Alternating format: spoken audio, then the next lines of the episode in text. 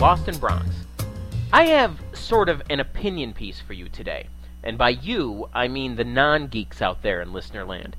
Now, this is a pretty techie show most days, or in fact, almost any day I'm not on it, but I figure there have to be at least a few people out there who struggle with Linux and other free or open source software issues like I do, and who don't particularly enjoy it. The struggle, I mean. See, I'm not a problem solver by nature, and I'm not especially big on community. A misanthrope is the word, I think. I hail from New England in the USA originally, and I'm an old time Yankee in a lot of ways. I'm a cheap bastard, I despise places in the world that don't have four full seasons, and I'm standoffish. It's one of these things.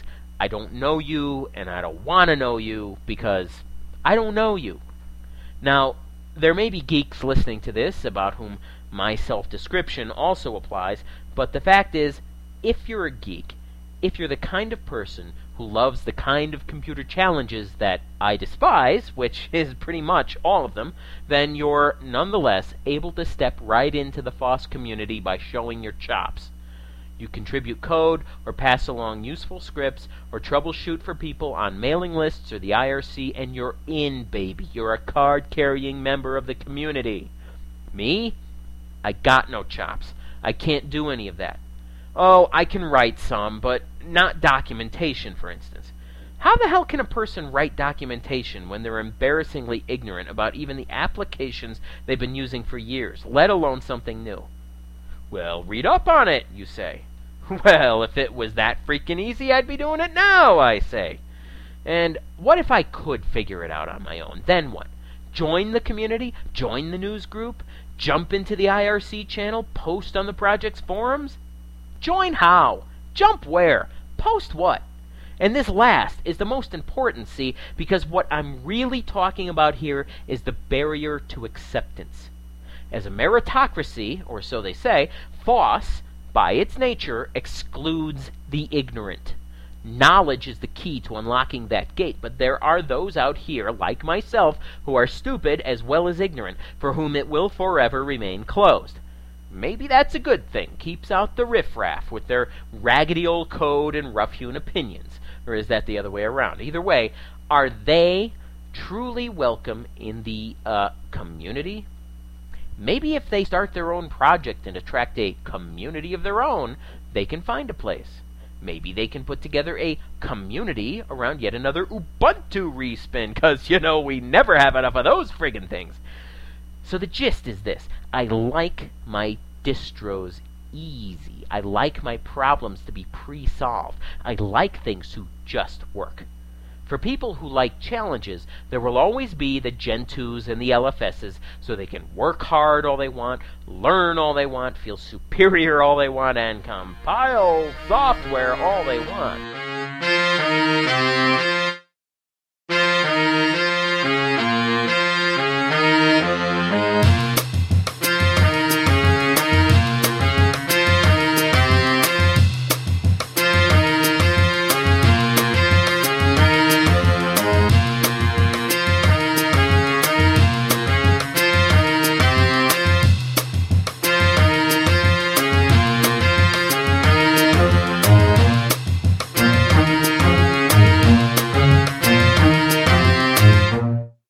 Despite my scorn, the value of community is hardly lost on me.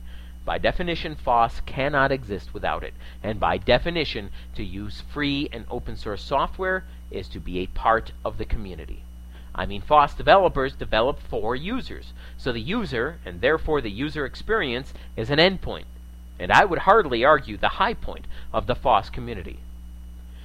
One of the aspects of this community which I value the most is the inclusiveness. Certainly, this means people, and I'm mostly talking about people here, but it doesn't stop there. The de facto standard computing community on the desktop, and the one that includes the most people, therefore, is the Windows community. It revolves around revenue, as you know, and every motivation of the developers is to that end. As a for profit company, That's to be expected and even lauded. I mean, while the FOSS community in general may find some of Microsoft's business practices to be reprehensible or even occasionally illegal, Microsoft's shareholders have no cause to complain on this front. As the market leader in many aspects of computing, and as a large business concern, its duty is to its own shareholders, not to the end users. In the United States, that is in fact the law of the land. In theory, of course, providing a range of quality products entices the end user to spend money and thus provides a return to the shareholders. But that is a business model, not the law. If Microsoft can retain dominance of the market by whatever means it can get away with, whether or not quality enters into that equation, then it has done its duty. You don't ask a shark to be egalitarian. You don't ask it to share the fish pie. It is a product of its evolution. It is designed to hunt, eat, and mate, and it's very good at what it does. We can admire their beauty, make movies about them, give them a sweeps week spotlight on the Discovery Channel, and use them as a metaphor, as indeed I am doing right now. But none of that will keep them from biting your ass if and when they get it into their brains that you are prey or a threat. They are what they are evolved to be. Now, I'm an average FOSS user. I don't contribute to code or documentation, at least not yet. All I do is use the stuff. So, why do I think about the connection between software, economics, and the moral obligations of enterprise? Because free and open source software is inclusive of ideas as well as of people. You cannot participate on a FOSS forum, even the technical ones, I suspect, without being exposed to the questions of right versus wrong, value versus obligation, and freedom versus indenture. These are fundamental to communication in the FOSS computing world, but are concepts that the average Windows or Mac user is never exposed to. I mean, it just simply does not come up. By using FOSS, we become involved in issues of freedom, safety, code, both source and moral, innovation, and variety. In other words, simply using this kind of software and searching for help online brings about, at least to some degree, the thinking and discussing of grand issues. Issues of commerce, politics, and philosophy. And that, my friends, if I can call you such, considering that I don't know any of you and don't really want to because, you know, I, I don't know any of you. But that is inclusive for you. A type of software, community, and lifestyle which, by your very exposure to it, opens your mind to things far beyond computing. Oh, maybe not much, but the encounter is there, at the very least, and a deeper immersion only brings about a deeper appreciation. So, yes, community, community, community. It's dynamic, it's inclusive, it's awesome, but it's not perfection on earth because it's filled with people. People are irritatingly dichotomous, being both the key to and the crap within the community, community, community. And needing to find a hook or doorway to participate does not help anyone at all. FOSS is the poorer for any lack of participation. And I'm not talking about know it all trolls who scream RTFM whenever somebody needs help, or the sadly ubiquitous switch to Linux as a so called answer to a Windows problem. Those people are juvenile obstructionists, not computer experts, and they do immense damage to the free and open source software movement. When you read about or hear of such people doing such things, challenge them, correct them, and then hoot them off the stage. And if you're one of those people yourself, shut the hell up.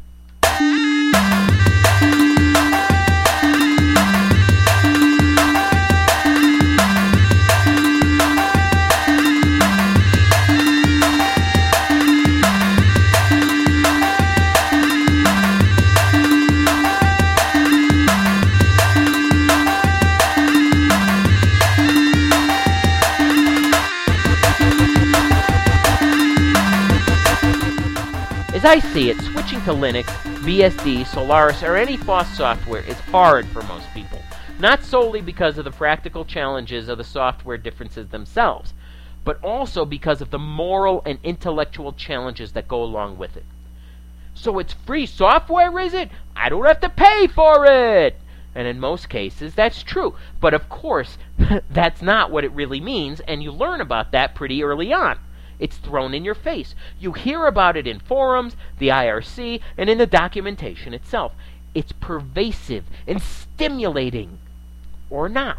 Your choice. You can ignore it all. If you want, you can just use the software. Because when your deadline approaches and you have work to do, or you really, really need this ancient hardware to work, you could probably give a crap about the big picture. At some point, though, ignoring FOSS philosophy becomes an active concern because whether you're Linus and RMS's hideously deformed, though morally unassailable love child, or a staunch freedom hater mourning for the deliciously sensual experience of syncing your iPhone on Windows Vista, the fact is, you now know you have a choice, and with that knowledge, comes power, and with that power, responsibility. Mostly to yourself. Oh, there certainly are white knights out there surveying the FOSS battlefield from atop their high horses who are willing to dub thee a rogue and knave for failing to file a bug report. But much of their outrage is affectation, and to the vast silent majority of users, their advice is devoid of context and therefore meaning how many bug reporting tools are in use out there? And we're supposed to figure them out and use them all and get our work done? Or, or maybe we should just learn to do this for our favorite apps, or even just one of our favorite apps. Or maybe we should just use the damn stuff without letting some asshat dump their moral baggage on us. How's that sound? Because that's the choice I've made. Remember, old time Yankee, don't want to know ya? Well, we have another quality minding our own damn business. We're staunch believers in religious, political, and cultural freedom. Why? Because if I claim those things for myself, then I'm also claiming them for you. It doesn't work any other way. And from our point of view, an essential part of freedom is anonymity. We don't ask people about their lifestyles or the important choices they've made, and we expect this in return. Now, here's an example by way of analogy. I currently live in the rural Southwest, in an area where religion plays a large role in a lot of lives. This is an area of the country where at least some people moved to escape religious persecution or, or, perceived persecution. And as a New Englander, I can get behind that, you know, with the pilgrims and all. One thing I wasn't prepared for, though, was how, upon initially meeting people out here, one of the first things they'd ask me is what religion I practiced. It's common. It, it's happened to me many times now. See, in New England, that kind of question is very offensive. You do not inquire into other people's religious views unless they offer them up first. And even then, detailed discussion is reserved for people you know well. It's very personal. I don't know what you believe, and I don't want to know. But people here want to know where I fit in to their community. There's that word again, subtle clue. But from my point of view, I fit in in exactly the same place I did before they asked. And in fact, their new knowledge of my personal beliefs doesn't help me fit in any better at all. But it does make me feel that they are pushy, rude, and invasive. Because partial knowledge of a person leads to snap judgments there too. And no one has a right to judge my beliefs. And no one, including me, has a right to judge theirs. So, People who make decisions about how I or you should participate in FOSS culture are in that same boat, as far as I'm concerned. Telling me how I can help make software or the community, community, community that surrounds it a better thing is one matter. Holding me to that is quite another, because maybe the way I participate or not is different from the way that they do or don't. And my choice is a valid one, no matter what it happens to be. You don't agree with the way I do things? You believe I could do so much more? Well, that's fine. That's freaking fantastic. Keep it to yourself. Because, what do they say? Opinions are like assholes? Everybody has one and most of them stink? Yeah.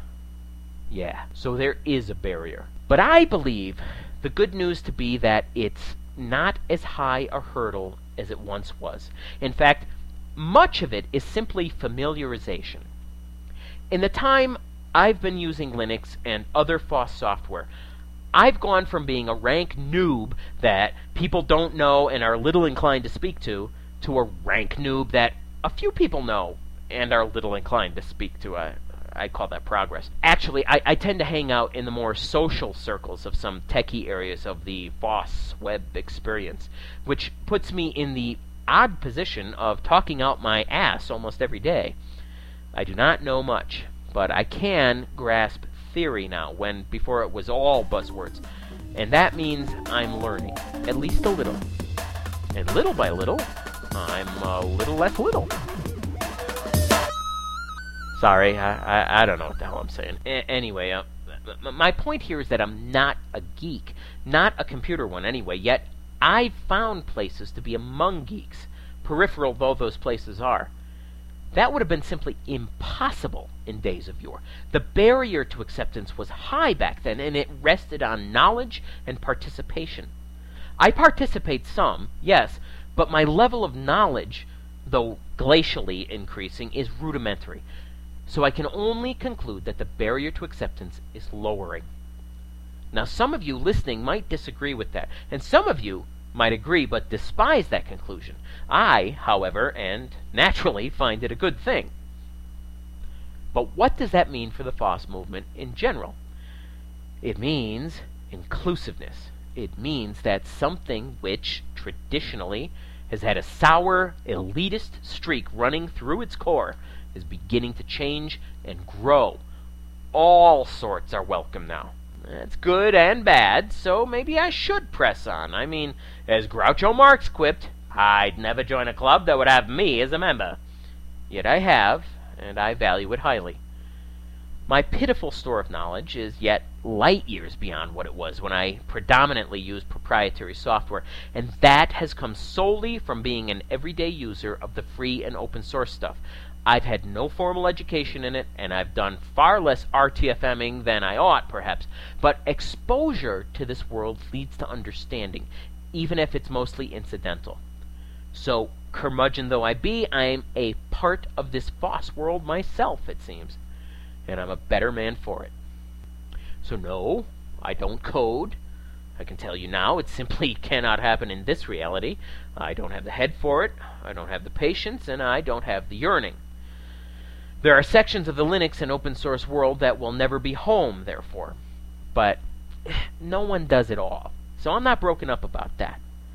Would I like to contribute more than I do? Well, maybe. Depends. I mean, you know, what are we talking about? Not documentation, as I explained before. Who knows? Maybe someday. If I use something a whole lot for a whole lot of time, I might feel comfortable enough to get involved in its development somewhere and contribute to its community in a meaningful way. Right. Well, until that day, which may well be the same day Satan buys a parka, I'll paddle along at the usual pace and seek out my community, community, community, where it feels the comfy coziest. Thank you. That generally means a chorus of one, but at least I know the song. And it's not all about blundering in the dark anyway. I mean, I've learned to communicate better since using this type of software. I'm on FOSS forums and the IRC. I subscribe to a couple of mailing lists. There may be hope for this old Yankee yet. But if not, so what? I am better off than I was. And after all, isn't that the point? We use this stuff because it's better, and we want and need what's better. The infrastructure, the operating systems, the applications, and the knowledge how to make the best use of them all. Okay, inevitably, at some point, to some degree, that includes connection, people. Those same bastards, yes, can't get away from them. But maybe it also means you don't always need to. No matter who you are, where you're from, or what you hold precious. If you use free and open source software, you have common ground with complete strangers the world over. You have something to talk about. You share trials and triumphs. You can work, play, and socialize using this software with people using this software. And at the very least, regardless of all your differences, you can talk about this software and the issues that surround it. You'll have that. It'll be yours to hold and, if you so choose, to share.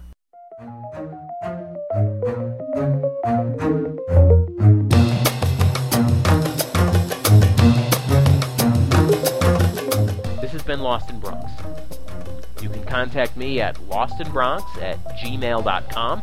That's L O S T N B R O N X at gmail. If you have any qualms, queries, questions, or catharses to pass along, I am always happy to receive them. Because, see, I'm just a pillar, pillar, pillar of the community, community, community. Take care.